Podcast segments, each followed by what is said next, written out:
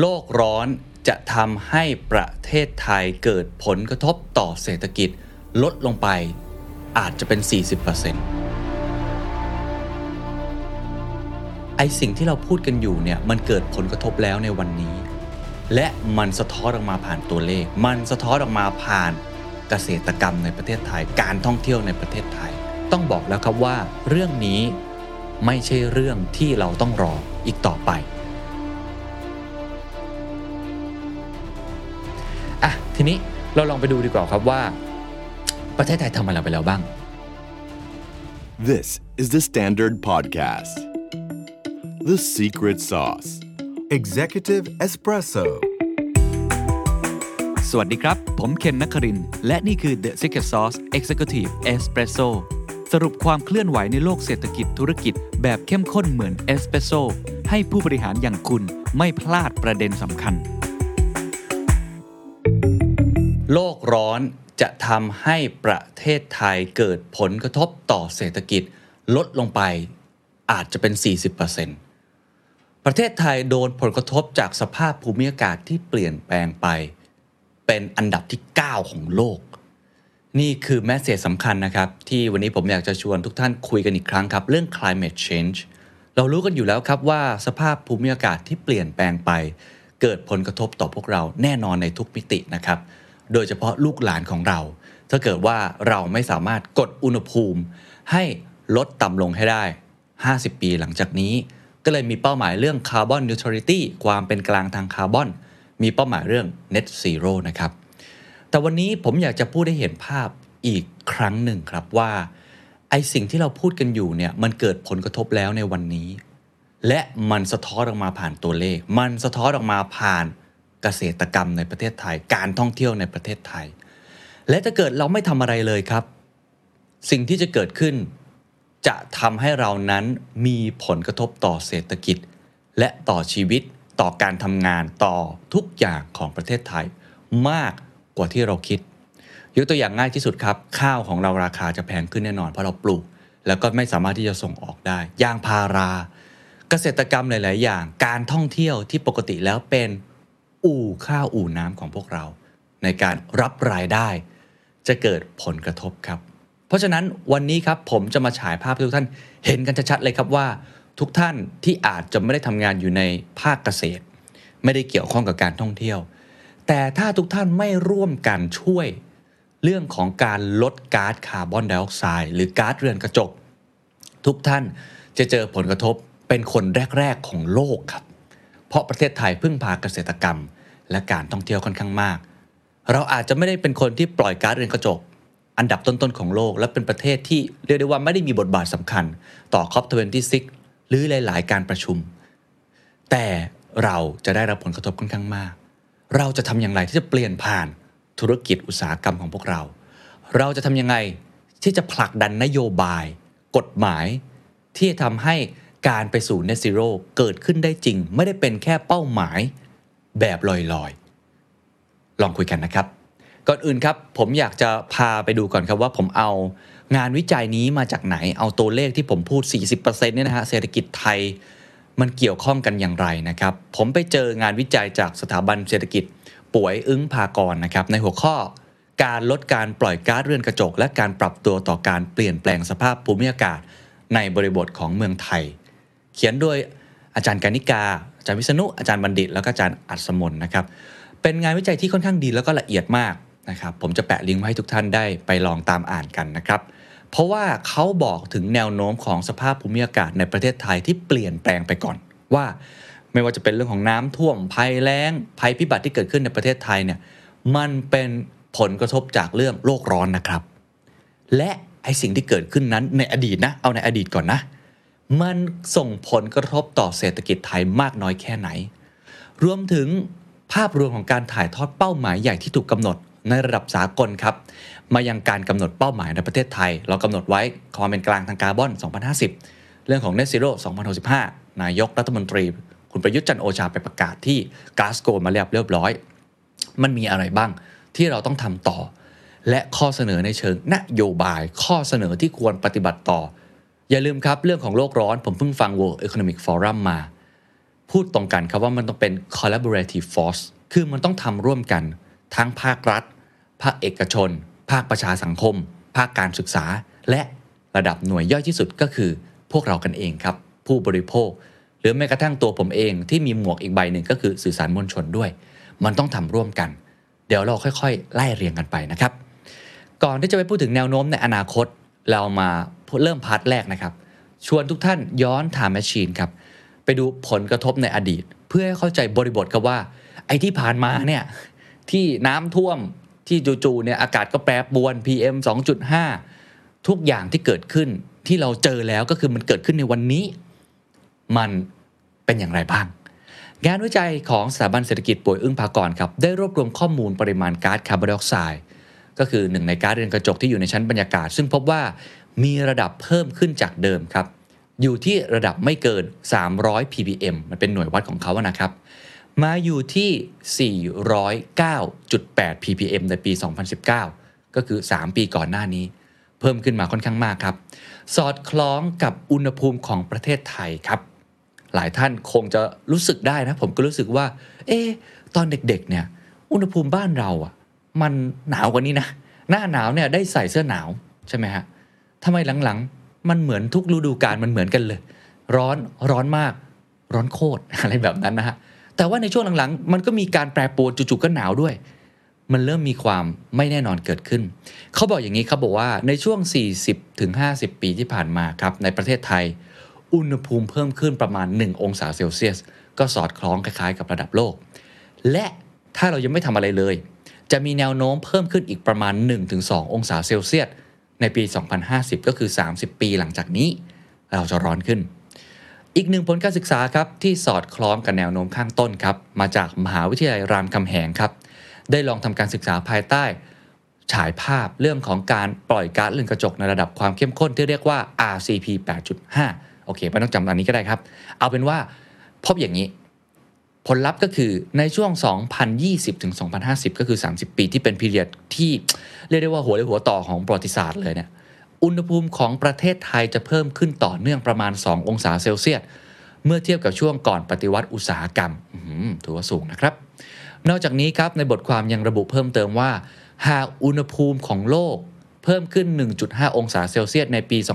2040 อุณหภูมิของประเทศไทยจะเพิ่มขึ้นประมาณ 1.67 องศาเซลเซียส ก็คือเราเพิ่มขึ้นมากกว่าโลก อย่าลืมครับเราพยายามกดอุณหภูมิของโลกให้ต่ำกว่านี้ให้ได้ เป้าตอนนี้ 1.2 องศาเซลเซียสแล้วด้วยซ้ำจากยุคปฏิวัติอุตสาหกรรมใช่ไหมครับ เพราะฉะนั้นตรงนี้ประเทศไทยจะได้ผลกระทบมากกว่า แน่นอนครับตัวเลข 1.5 องศาเซลเซียส หรือว่า 1.67 องศาเซลเซียสของประเทศไทยเนี่ยนะฮะแม้จะดูเป็นตัวเลขที่ก็ไม่ได้สูงมากนัก แต่ผมพูดหลายครั้งแล้วครับว่า อุณหภูมิที่เพิ่มไม่สูงขึ้นมากนัก มันมีผลกระทบเยอะมาก มันเหมือนอุณหภูมิของตัวเราครับ 37.5 องศาเซลเซียส เพิ่มสูงขึ้นนิดเดียวโควิดเลยใช่ไหมฮะ เพิ่มสูงขึ้น สมมติว่าอุณหภูมิใครมีไข้ 39 หรือ 40 เนี่ย ถือว่าไข้สูงมาก ตายได้เลยนะฮะ ผลกระทบมันแปรปรวน ร่างกายของเราเนี่ยภูมิต้านทานหรือว่าความหวั่นไหวต่ออุณหภูมิมันสูงมาก เช่นเดียวกันของโลกเราครับ ไม่ว่าจะเป็นเรื่องของอน้ำแข็งขั้วโลกที่จะละลาย สภาพภูมิอากาศ ปุ๋ย ดิน ลมมันจะเปลี่ยนแปลงค่อนข้างเยอะครับเขาก็เลยลองเอามาระบุดูนะครับ งานวิจัยบอกว่าไออุณหภูมิที่เมื่อกี้ที่ผมบอก 1.5 องศาเซลเซียสหรือ 1.67 ของประเทศไทยเนี่ยนะฮะหากนำมาเทียบกับการเปลี่ยนแปลงของปริมาณน้ำฝน อาจจะเริ่มชัดนะ ใครทำเกษตรจะรู้ว่าน้ำฝนนี่แทบจะเป็นปัจจัยสำคัญลำดับต้นๆเลยนะครับ เอาน้ำฝนแต่ละพื้นที่มาพิจารณาร่วมด้วยจะพบอย่างนี้ครับว่า ในรอบประมาณ 70 ปีที่ผ่านมาครับ 1955 ถึง 2014 ครับ มีปริมาณน้ำฝนเพิ่มขึ้นในภาคเหนือ ตะวันออกเฉียงเหนือ ภาคใต้ฝั่งอ่าวไทย แต่ปรับลดลงในภาคตะวันออก และภาคใต้ฝั่งอันดามัน และหากพิจารณาความรุนแรงของฝน พบว่าความถี่ของเหตุการณ์ฝนตกหนักเพิ่มขึ้น แต่ระยะเวลาที่ฝนตกต่อเนื่องยาวนานนั้นลดลง ส่งผลให้บางพื้นที่ แปลว่าอะไรครับ ความเสี่ยงน้ำท่วมฉับพลันเพิ่มขึ้น ผมทำข่าวจะพบว่าข่าวน้ำท่วมฉับพลันเนี่ยเกิดขึ้นเพิ่มขึ้นจริง ๆ นอกจากนี้เมื่อพิจารณาถึงความถี่ที่พายุหมุนเขตร้อน จะเคลื่อนเข้าสู่ประเทศไทย พบว่ามีแนวโน้มลดลงอย่างมีนัยสำคัญ แต่หากพิจารณาถึงจำนวนครับ เอาจำนวนนะจำนวนพายุในระดับที่รุนแรงกว่าพายุ depression ที่เกิดขึ้นในรอบทุกๆ 10 ปี กลับพบว่ามีแนวโน้มเพิ่มขึ้น ถามว่ามันบอกอะไร implication คืออะไร เขาบอกว่าการเปลี่ยนแปลงดังกล่าวที่เกิดขึ้นนี้ครับ จะส่งผลให้ประเทศไทยประสบกับความแห้งแล้งที่ยาวนาน อันนี้อันที่หนึ่งผสมกับการเกิดน้ำท่วมฉับพลันเป็นระยะ อันนี้อันที่สองทำให้การรับมือกับภัยพิบัติ จากการเปลี่ยนแปลงสภาพภูมิอากาศมีความยุ่งยากและซับซ้อนมากขึ้น ถ้าใครติดตามข่าวสารนะครับ ก็จะพบอีกครับว่า ไอสิ่งที่เกิดขึ้นนี้มันเป็นสิ่งที่เกิดขึ้นในเชิงน้ำนะฮะในเชิงเรื่องของพายุอะไรต่างๆ แต่ถ้าเรามองในเรื่องของเศรษฐกิจล่ะ เป็นอย่างไร เราเริ่มดูผลกระทบ consequence ที่ต่อเนื่องต่อ ถูกไหมฮะ ว่าผลกระทบเชิงลบจากการเปลี่ยนแปลงสภาพภูมิอากาศที่ผมพูดเมื่อกี้ภัยแล้ง หรือว่าน้ำท่วมฉับพลันเนี่ย เป็นยังไง Global Risk Index 2021 ครับ ได้จัดอันดับประเทศต่างๆ ของโลก ที่เผชิญกับความเสี่ยงจากการเปลี่ยนแปลงสภาพภูมิอากาศในรอบ 20 ปีที่ผ่านมา พิจารณาจากการสูญเสียชีวิตแน่นอนนะครับ สูญเสียเรื่องทรัพย์สินครับ พบว่าประเทศไทยอยู่ที่อันดับที่ 9 ของโลกครับ ประเทศไทยอยู่อันดับ 9 ของโลกนะฮะ และได้เผชิญกับเหตุการณ์ด้านการเปลี่ยนแปลงสภาพภูมิอากาศมากกว่า 140 ครั้ง เกิดความเสียหายทางเศรษฐกิจครับ ฟังดีๆครับ ตัวเลขครับ 7,719 ล้านดอลลาร์สหรัฐ ผมคูณเป็นเงินไทยให้ คือ 260,000 ล้านบาท สูงมากนะฮะ นับเป็น 6 ปีติดต่อกัน ตั้งแต่ปี 2016 แล้ว ที่ประเทศไทยอยู่ในอันดับที่ 10 ของโลกที่มีความเสี่ยงครับ หรือไม่ก็อยู่ติดอันดับ 10 อันดับแรกเสมอๆ ถ้ายังไม่เชื่อลองดูต่อครับ ผลกระทบต่อ GDP ซึ่งเป็นมาตรวัดที่เราใช้เป็นปกติในเชิงเศรษฐกิจ งานวิจัยครับจาก Swiss Ray Institute ในปี 2021 ครับ ได้ศึกษาผลกระทบของการเปลี่ยนแปลงสภาพภูมิอากาศต่อ GDP ของ 48 ประเทศ ครอบคลุมกว่า 90%ของ GDP โลก พบว่าหาก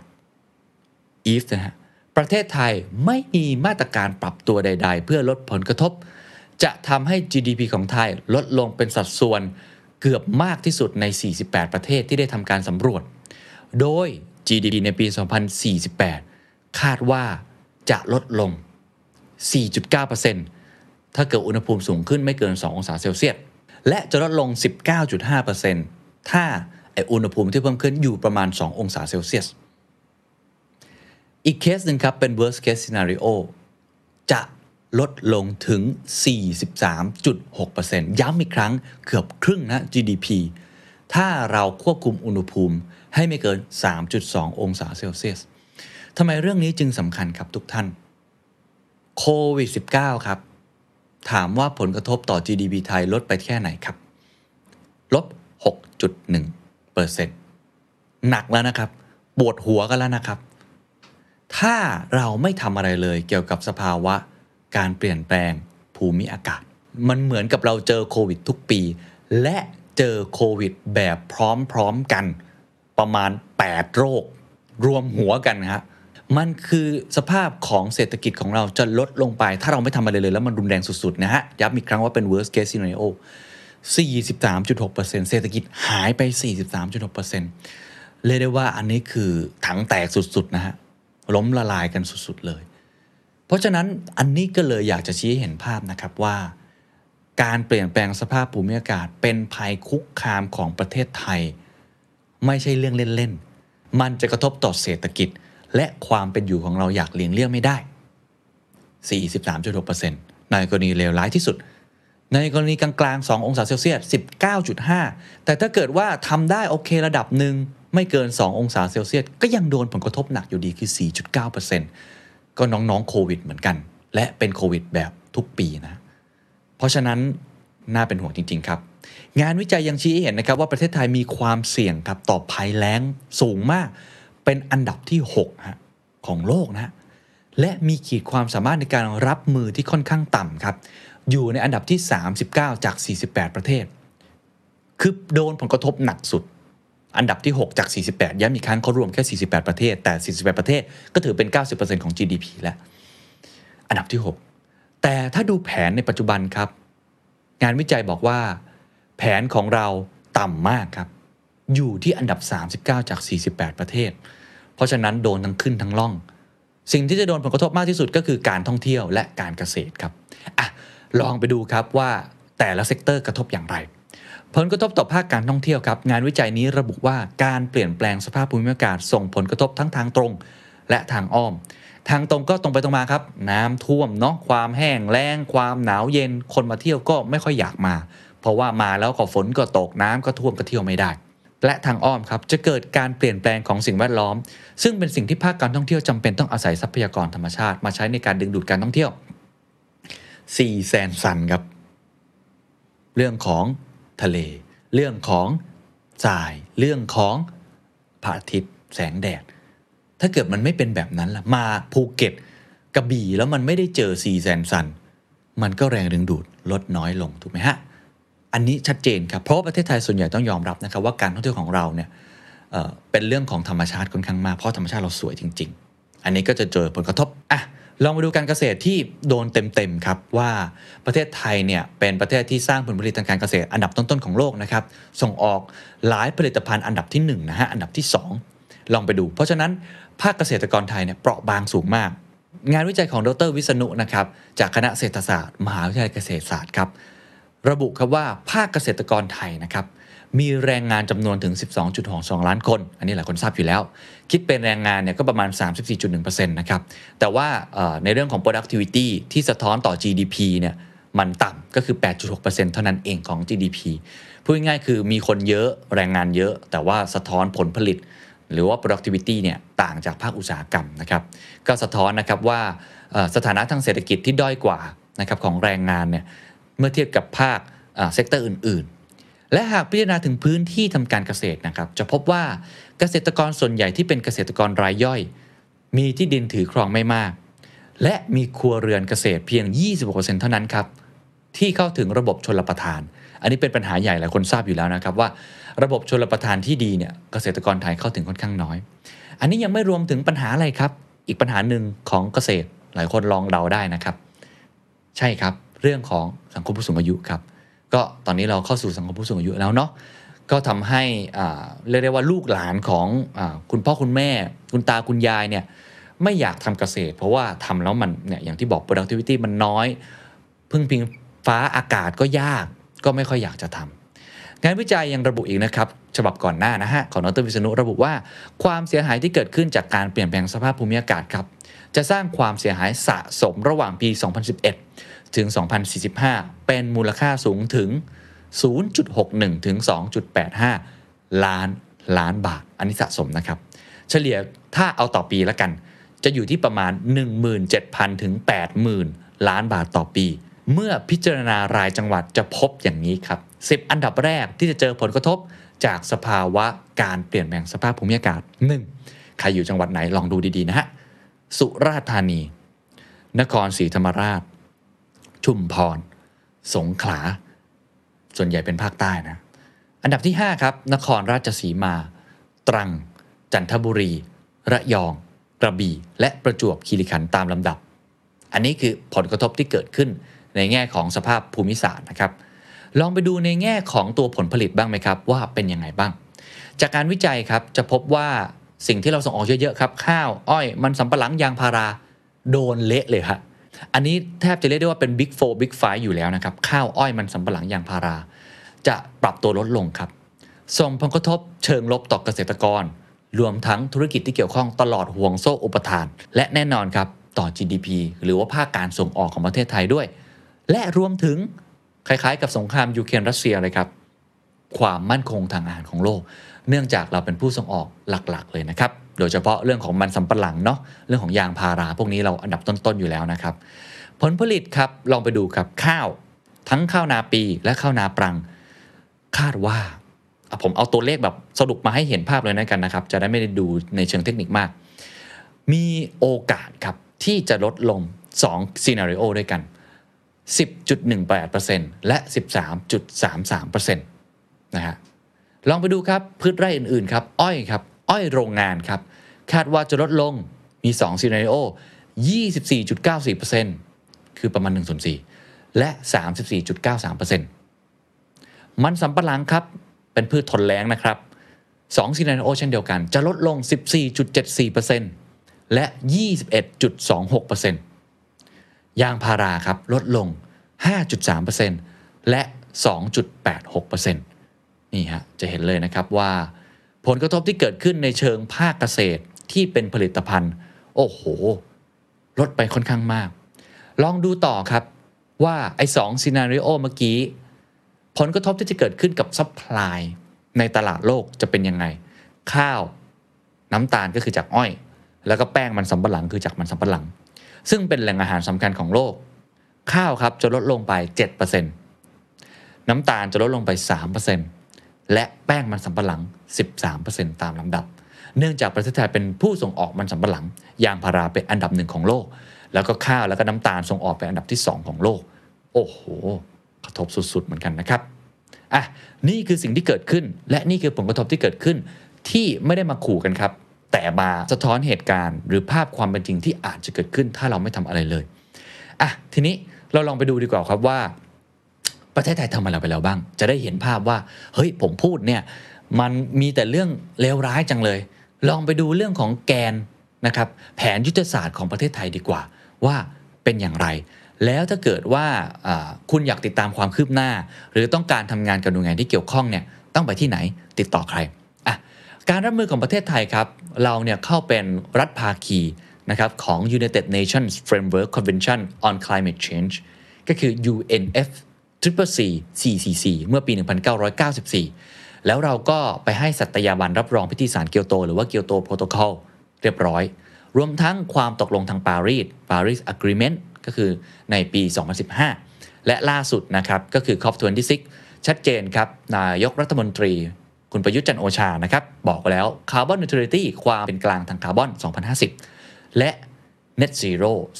2065 ก็ถือได้ว่าท้าทายนะครับ เป็นแผนที่เข้มข้น ลองดูแผนภาพเขาทุกท่าน อันนี้เอามาจากสอพอนะครับหรือว่าสำนักงานนโยบายและแผนทรัพยากรธรรมชาติและสิ่งแวดล้อมนะครับเขาทำออกมาเป็นความเชื่อมโยงแผนด้านการเปลี่ยนแปลงสภาพภูมิอากาศ กับแผนระดับต่างๆ ของประเทศไทยนะครับก็คือแผนยุทธศาสตร์ชาติ เรื่องของแผนการปฏิรูปประเทศ แผนพัฒนาเศรษฐกิจและสังคมแห่งชาตินะครับว่ามันสอดคล้องกันยังไงคืออะไรกันยังไงกับ UNFCCC หรือว่า SDG.Go หรืออะไรต่างๆนะครับจะเห็นได้ว่าหลังจากที่ UNFCCC เนี่ยเป็นต้นทางของแบบแผนทั้งหมด ตั้งเป้าเป้าหมายระดับโลกแล้ว ประเทศไทยก็นำเป้าหมายนั้นมาบูรณาการ ยุทธศาสตร์ชาติ แผนแม่บทภายใต้ ยุทธศาสตร์ชาติ แผนพัฒนาเศรษฐกิจและสังคมแห่งชาติ ต่อเนื่องลงมายังภาคส่วนต่างๆ นอกจากนี้ครับสำนักงานนโยบายและแผนทรัพยากรธรรมชาติ แล้วก็สิ่งแวดล้อมหรือสอพอเนี่ยในฐานะที่เป็น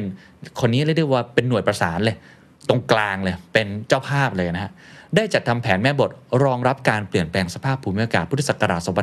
2558 2593 เพราะฉะนั้นเรามีแล้ว เรามี blueprint เรียบร้อยแล้วนะครับคือแผนแม่บท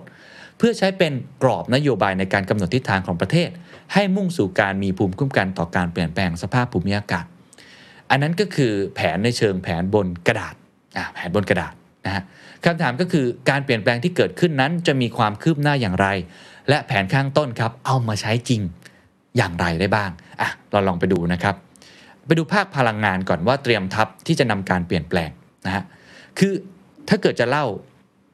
ว่าปริมาณการปล่อยก๊าซเรือนกระจกของประเทศไทยในรายสาขาก็คือแบ่งออกเป็น sector sector ต่างๆเนี่ยมันเกิดจากใครอะผมแปลเป็นไทยง่าย ๆ คือ ใครเป็นตัวการ ใครเป็นผู้ร้ายที่สุดในการปล่อยก๊าซเรือนกระจก เอาของประเทศไทยนะ ของประเทศไทยไม่ใช่ทั่วโลก เพราะทั่วโลกก็จะมีสัดส่วนที่แตกต่างกัน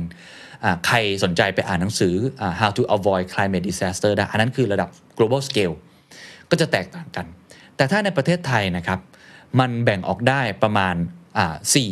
sector ด้วยกันนะครับสี่ sector 1. พลังงาน 2. เรื่องของกระบวนการทางอุตสาหกรรม และการใช้ผลิตภัณฑ์ อันนี้ก็คือของใช้ที่เราใช้อยู่ครับ แก้วกาแฟนะครับเสื้อผ้าที่เราใส่อุตสาหกรรมทั้งหมด ในการผลิตหรือ manufacturing จะว่าอย่างนั้นก็ได้นะครับ อันที่ 3 ก็คือเรื่องของการเกษตรครับ หลายคนทราบอยู่แล้ว การทำเกษตรทำทำอาหารเลี้ยงสัตว์ พวกนี้สูงมากนะครับ การปล่อยก๊าซแค่เจ้าวัวเนี่ยมันตดมันเรอออกมาเนี่ยปล่อยก๊าซเรือนกระจกเยอะมากนะครับ แล้วก็อันสุดท้ายก็คือเรื่องของของเสียนะครับเวสต่างๆนะครับ อันนี้คือเขาลองประมวลออกมา อันดับที่1ครับลองดูภาพตามครับ อันนี้จากปี 2559 นะครับเขาไม่รวมภาคป่าไม้และการใช้ประโยชน์จากที่ดินนะครับ พลังงานเยอะที่สุดเลยครับ ฟฟ้าที่เราใช้แน่นอนมันเป็นพื้นฐานของทุกอย่างพื้นฐานของเกษตร พื้นฐานของอุตสาหกรรม พื้นฐานของการบริโภคทุกอย่างเลย พลังงานกินไปแล้วครับ 71.65%ครับรองลงมาครับคือเกษตรครับ14.72%และรองลงมาคืออุตสาหกรรมและการใช้ผลิตภัณฑ์ 8.9%และรองลงมาก็คือการปล่อยของเสียต่างๆนะครับภาคของเสีย ซึ่งอันนี้รวมทั้งในแง่ของรายย่อยด้วยนะครับ ผู้บริโภคอย่างเราด้วย ก็อยู่ที่ 4.73%เพราะฉะนั้นมันก็เห็นภาพชัดครับว่า ถ้าจะเอาแบบตรงไปตรงมาครับ สิ่งที่เราต้องทำก็คือทำไอ้สี่เนี่ยไอ้ต้นเหตุเนี่ยให้มันลดน้อยถอยลงให้ได้มากที่สุดถูกไหมครับ ลดลงรวมทั้งทำยังไงเนี่ยที่ช่วยในการไป offset เช่น ปลูกป่าอะไรต่างๆ เขาก็เลยบอกว่าการดำเนินงานการลดการปล่อยก๊าซเรือนกระจกสามารถแบ่งออกได้เป็น 2 ระยะ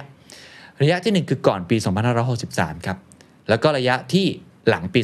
2563 ซึ่งมันมีแผนแม่บทออกมาเนี่ยนะครับ เอาก่อนก่อน ก่อนปี 2563เนี่ยดำเนินการลดการปล่อยก๊าซเรือนกระจกแบบสมัครใจตามแผนนะครับของประเทศ โดยกำหนดเป้าหมายการลดก๊าซเรือนกระจกในสาขาพลังงานและขนส่งเห็นไหมฮะเขาเน้นตรงนี้ก่อน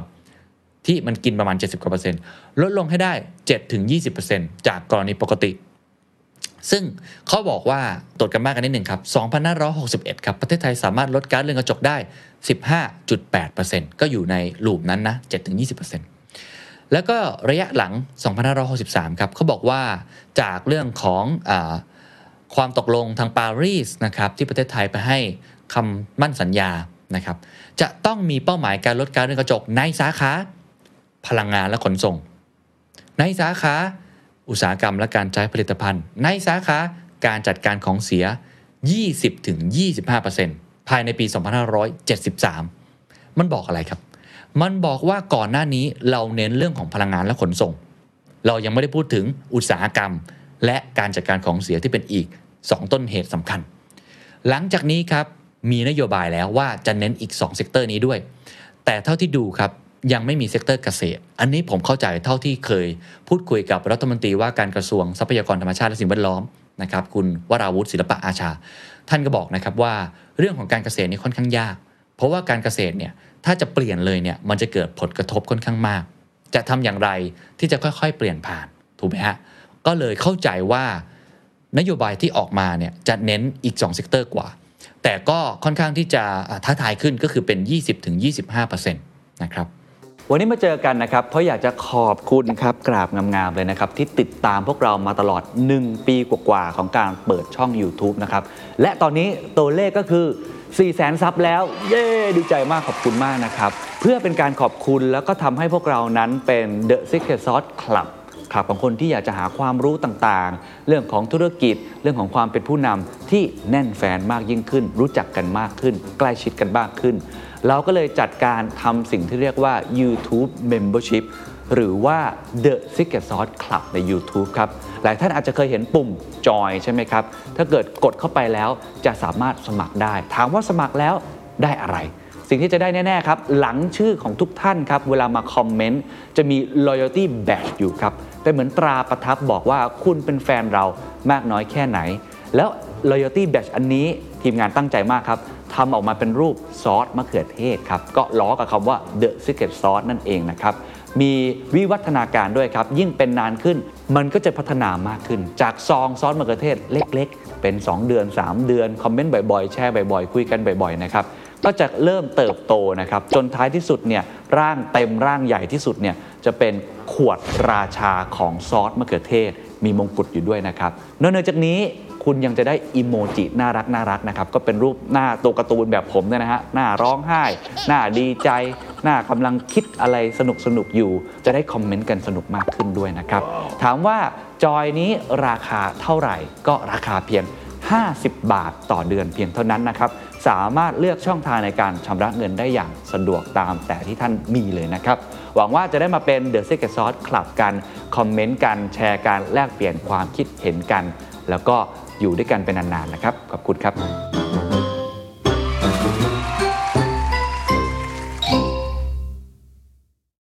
ผมจะลองยกตัวอย่างนะครับว่าภาครัฐเนี่ยเขามีนโยบายอะไรบ้างที่เราอาจจะพอได้เห็นภาพมากขึ้นนะครับเขาบอกว่าเราสามารถลดการปล่อยก๊าซเรือนกระจกผ่านกระบวนการลดการปล่อยคาร์บอนนะครับจากการใช้เชื้อเพลิงฟอสซิลเนาะก็คือ decarbonization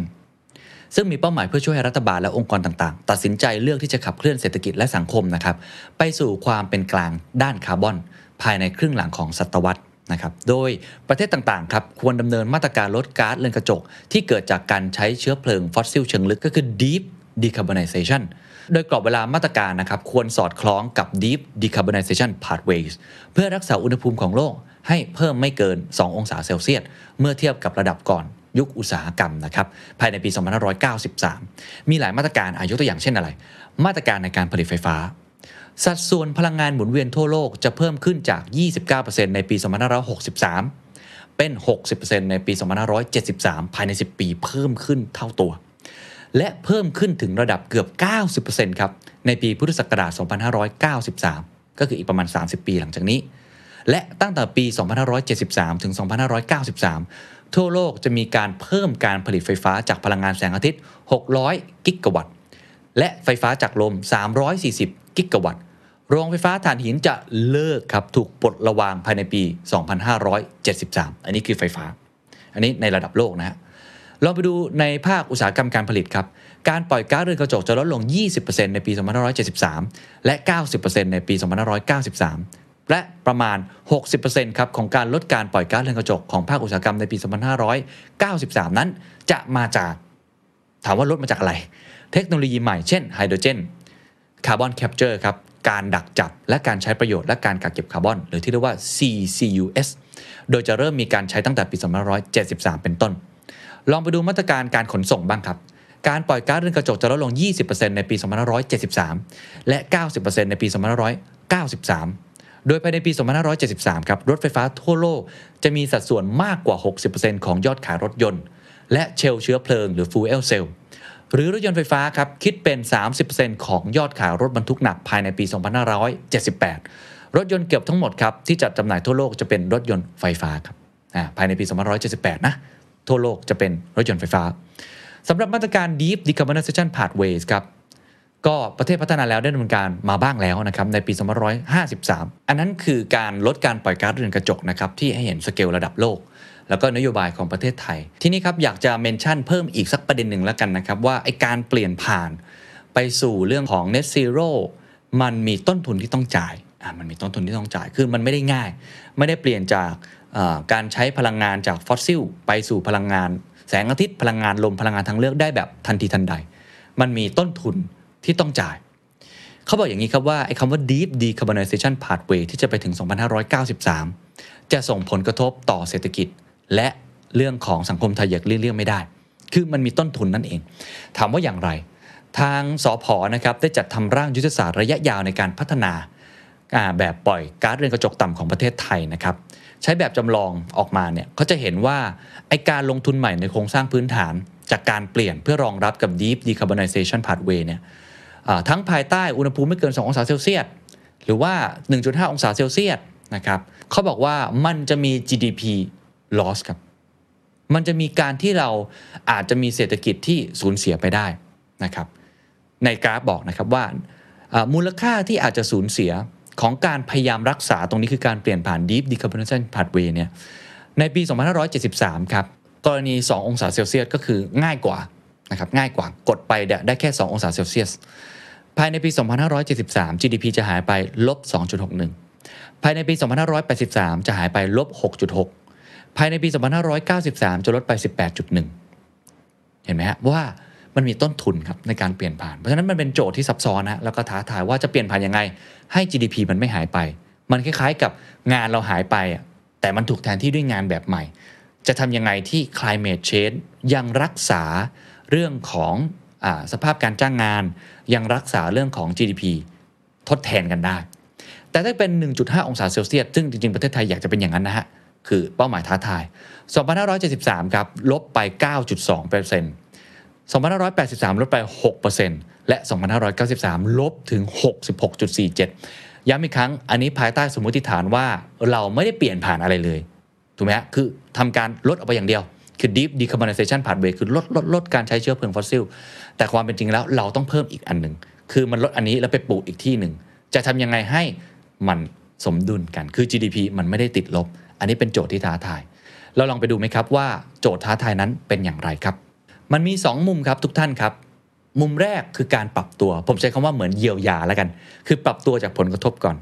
อีกมุมหนึ่งคือเป็นนโยบายที่มุ่งลดไปเลยนั้นมี 2 มุมนะครับ ปรับตัวต่อสภาพภูมิอากาศก่อนคือมันเกิดขึ้นแล้ว มันเกิดภัยพิบัติแล้วมันเกิดความผันผวนแล้วปรับตัวอย่างไร และอันที่ 2 แล้วเราจะมุ่งสู่ไอ้ net zero นั้นอย่างไรนะครับถ้าเกิดในแง่ปรับตัวหรือคำว่าเพิ่มภูมิคุ้มกัน resilience เนี่ยนะฮะจริง ๆ มันจะเป็นเชิงการเกษตรผมอาจจะเล่าสั้นๆแล้วกันเช่น ต้องปลูกข้าวแบบเปียกสลับแห้ง การลดการเผาเศษวัสดุทางการเกษตรในพื้นที่เพาะปลูกข้าวอ้อยและมันสำปะหลัง วิธีการใส่ปุ๋ยที่เหมาะสมนะครับตามค่าวิเคราะห์ดินและความต้องการของพืช หรือว่าปศุสัตว์ก็ปรับปรุงอาหารสัตว์ การทำเกษตรทฤษฎีใหม่ อันนี้เป็นในแง่ของอการเกษตรผมอาจจะไม่ได้ลงดีเทลไว้มีโอกาสแล้วกันนะครับ แต่มาดูต่อการปรับตัวนะต่อการเปลี่ยนแปลงในอนาคตแล้วกัน ว่ามันเป็นอย่างไร เอาความท้าทายก่อน ยังไม่พูดว่าเขามีข้อเสนอยังไงนะครับ เอาความท้าทายก่อนว่า เฮ้ยทำไมหลายคนบอกว่ามันยากครับมันไม่ใช่เรื่องง่ายนะกับการทำลักษณะแบบนี้นะครับ มันยากอย่างไรอะงานวิจัยเขาบอกอย่างนี้ 1. ประเทศไทยนะนี่เน้นประเทศไทย ขาดกฎหมายด้านการเปลี่ยนแปลงสภาพภูมิอากาศ เพื่อสนับสนุนการลดก๊าซเรือนกระจก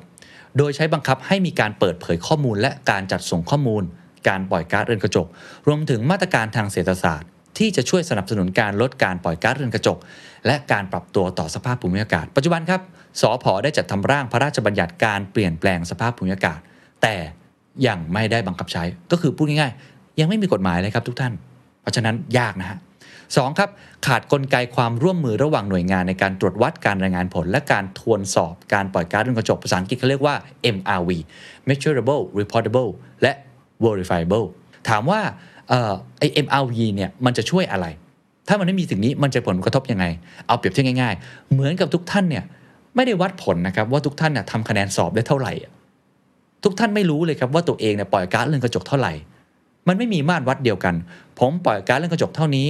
ทุกท่านปล่อยก๊าซเรือนกระจกเท่านั้น อีกโรงงานปล่อยก๊าซเรือนกระจกเท่านี้ พอมันไม่มีมาตรฐานตรงกลาง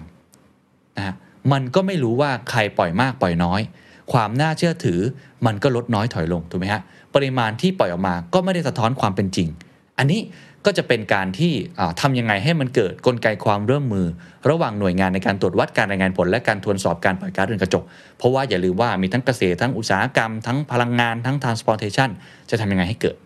อันที่3ครับภาคเอกชนขาดความรู้ครับในการตรวจวัดและรายงานปริมาณการปล่อยก๊าซเรือนกระจก 4. ครับขาดมาตรการทางเศรษฐศาสตร์และกลไกการเงิน ที่จะสนับสนุนการดำเนินงาน ด้านการลดการปล่อยก๊าซเรือนกระจก โดยเฉพาะเอกชน คือเอกชนรู้ทำยังไง 5. ความท้าทายในการเข้าถึงเทคโนโลยีที่สมเหตุสมผลคือเทคโนโลยี carbon capture ต่างๆ ก็เข้าถึงยากและราคาแพง 6. ครับประชาชนขาดความตระหนักครับในการมีส่วนร่วมครับ จะเห็นได้ว่าโดยสรุปนะครับที่ผมพูดมาทั้งหมดเราเห็นแล้วนะครับ ผมเล่ามาตั้งแต่หนึ่งประเทศไทยนั้นมีผลกระทบเกิดขึ้นเยอะจริง ๆ ครับ เราเกิดผลกระทบเป็นอันดับที่ 9 ของโลก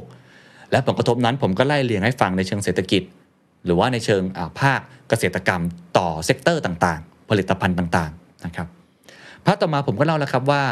แล้วประเทศไทยมีวิธีการในการปรับตัว หรือว่ามีแผนแม่บทในการที่จะรับมือกับเรื่องนี้มากน้อยแค่ไหน เราก็เห็นครับว่าเรามีนะครับ แต่ถ้าดูในมาตรวัดของสเกลระดับโลกก็ต้องยอมรับครับว่าของเราเนี่ยยังตามประเทศอื่นๆอยู่ อยู่อันดับรั้งท้ายเลยใน 48 ประเทศทั่วโลก แล้วเราก็เห็นครับว่าแผนแม่บทของประเทศไทยรายละเอียดเป็นอย่างไร ผมลองเล่าให้ฟังคร่าวๆไปแล้วว่ามีอะไรบ้าง กรอบคืออะไร ตั้งเป้าอย่างไร แต่เราก็เห็นครับว่ามีความท้าทายจำนวนมากพาร์ทสุดท้ายผมเลยอยากมองให้เห็นทางออกหรือความหวัง นะครับซึ่งเป็นข้อเสนอแนะเชิงนโยบายของงานวิจัยนี้ที่น่าสนใจนะครับ มีด้วยกันทั้งหมด 7 ข้อครับทุกท่าน 1. ครับต้องผลักดันให้มีการบังคับใช้พรบการเปลี่ยนแปลงสภาพภูมิอากาศแห่งชาติ 2. การพัฒนาระบบ MRV นะครับคือ measurable reportable แล้วก็ verifiable นะครับและระบบติดตามประเมินผลการดำเนิน งานด้านการเปลี่ยนแปลงสภาพภูมิอากาศ คือทำยังไงให้วัดผลได้มีกลไกความร่วมมือกัน 3. ครับสนับสนุนความรู้ให้กับภาคเอกชนในการตรวจวัดปริมาณการปล่อยก๊าซเรือนกระจก เอาแค่วัดก่อนนะครับ ยังไม่ได้บอกว่าจะต้องลดยังไงวัดก่อนคำถามคือตอนนี้มีการวัดหรือเปล่า เท่าที่ผมทราบจากทางตลาดหลักทรัพย์ บริษัทใหญ่ ๆ มี แต่บริษัทระดับกลางลงมา หรือเล็กไปเลยเนี่ยยังไม่มี 4. ครับสนับสนุนการใช้มาตรการทางเศรษฐศาสตร์ เพื่อส่งเสริมให้ภาคส่วนต่างๆ สามารถลดการปล่อยก๊าซเรือนกระจกด้วยต้นทุนที่ต่ำกว่า การปฏิบัติตามกฎระเบียบ เช่น ภาษีคาร์บอน ระบบ cap and trade กองทุนการเปลี่ยนแปลงสภาพภูมิอากาศ คือใช้เศรษฐศาสตร์เข้ามาช่วยนะครับผลักดันตรงนี้ เพราะถ้าปล่อยแบบแบบออโต้พายロเนี่ยยากแน่นอน 5. สนับสนุนให้ภาคส่วนต่างๆครับสามารถเข้าถึงแหล่งเงินทุนสำหรับสนับสนุน การดำเนินงานด้านการลดการปล่อยก๊าซเรือนกระจก เช่น บทบาทของตลาดทุน ผ่านการออกพันธบัตรสีเขียว บทบาทของธนาคารพาณิชย์ในการสนับสนุนสินเชื่อสีเขียว อันนี้ในแง่ของการ access สู่เงินทุน อันนี้ข้อ 5 ต้องบอกว่ามีแล้วนะครับ มีหลายหน่วยงานทำแล้ว 6. ครับ ประเทศไทยควรเร่งปรับปรุง การลดก๊าซเรือนกระจกภายใต้แผนที่นำทางการลดก๊าซเรือนกระจกของประเทศ ในปี 2564 ถึง 2573 ให้เข้มข้นขึ้นกว่า 20%อีกทั้งควรเร่งทำแผนการลดการปล่อยก๊าซเรือนกระจกถึงปี 2593 แบบ Economy Wide ก็คือแผนที่มีอยู่เนี่ยมันอาจจะยังไม่เข้มข้นพอ ต้องทำให้เข้มข้นขึ้น เพิ่มขึ้น รวมทั้งทำให้มันเป็นในเชิง Economy Wide ด้วย 7. ครับ ควรส่งเสริมและสนับสนุนให้สาขาเกษตร ซึ่งปล่อยก๊าซเรือนกระจกในประเทศไทย เป็นอันดับที่ 2 ประมาณ 10กว่าเปอร์เซ็นต์เนี่ยนะครับมีส่วนร่วมในการลดการปล่อยก๊าซเรือนกระจกให้มากขึ้นจากปัจจุบัน เพิ่มเติมจากสาขาพลังงานและขนส่ง เพิ่มเติมจากเรื่องของการผลิตหรือว่าอุตสาหกรรม เพิ่มเติมจากการจัดการของเสีย ก็อย่างที่ผมบอกครับ 4. เหตุผลสำคัญ ตอนนี้ภาครัฐที่เป็นแผนแม่บท ไม่มีเรื่องการเกษตรนะครับ ทั้งที่ปล่อยอันดับที่ 2 ก็ต้องเพิ่มสนับสนุนส่งเสริมให้มันเกิดขึ้นตรงนี้ให้ได้ นี่คือ 7 ข้อหลักๆครับ และนี่คือบทสรุปทั้งหมดนะครับที่ผมถอดงานวิจัยเนี่ยมาเล่าให้คุณผู้ชมคุณผู้ฟังเนี่ยได้เข้าใจภาพรวมง่าย แล้วก็สามารถนำไปใช้ต่อนะครับ ผมอยากจะสรุปอย่างนี้นะครับ สิ่งที่ผมพยายามถอดมาจากงานวิจัยเล่าให้กับคุณผู้ฟังทั้งหมดเนี่ยจะเห็นได้ว่าเรื่องของสภาพภูมิอากาศ เรื่องของคาร์บอนนิวทรัลิตี้เรื่องของ net zero เป็นเรื่องที่ซับซ้อนครับ แค่ฟังยังปวดหัวเลยครับ ผมอ่านงานวิจัยนี้ผมยังปวดหัวเลยนะ เป็นเรื่องที่ซับซ้อน เพราะอะไรครับ เพราะมันเป็นเรื่องที่ 1. ต้องทำงานร่วมกันหลายภาคส่วนจริง ๆ มันต้องบูรณาการ 2. มันเป็นวิทยาศาสตร์สุด ๆ ครับ คือมันเป็นในเชิงทั้งคณิตศาสตร์ วิทยาศาสตร์ เศรษฐศาสตร์ มันต้องใช้หลักวิชาการหรือความรู้เข้ามา จะเห็นได้ว่าหลักโลจิกในการลดการปล่อยก๊าซเรือนกระจก มันค่อนข้างจะเป็นคณิตศาสตร์ค่อนข้างมาก วิทยาศาสตร์ค่อนข้างมาก เทคโนโลยีค่อนข้างมาก จะทำอย่างไรที่จะส่งเสริมความรู้ตรงนี้ให้ได้ และอันที่3ครับ เรื่องโลกร้อนมันเป็นเรื่องที่ดูไม่ปัจจุบันทันด่วน มันไม่เหมือนเรื่องปากท้อง มันไม่เหมือนเรื่องอื่นๆที่เราเจอ มันดูเป็นเรื่องที่ค่อยๆทำก็ได้ ผมคิดว่า 3 ปัจจัยนี้ครับทำให้การผลักดันแผนงานที่จะไปสู่ net zero เนี่ยมันเลยเป็นไปได้ยาก จะทำอย่างไรที่ทำให้ 3 ประเด็นนี้มันเกิดขึ้นได้ 1. เกิดความร่วมมืออย่างจริงจัง 2. ส่งเสริมความรู้ ในทุกมิติเลย รวมทั้งการเข้าถึงแหล่งทรัพยากรแหล่งเงินทุนด้วย และ 3. ความตื่นรู้ของคนไทยเองทั้งหมดที่ต้องบอกแล้วครับว่า เรื่องนี้ไม่ใช่เรื่องที่เราต้องรออีกต่อไป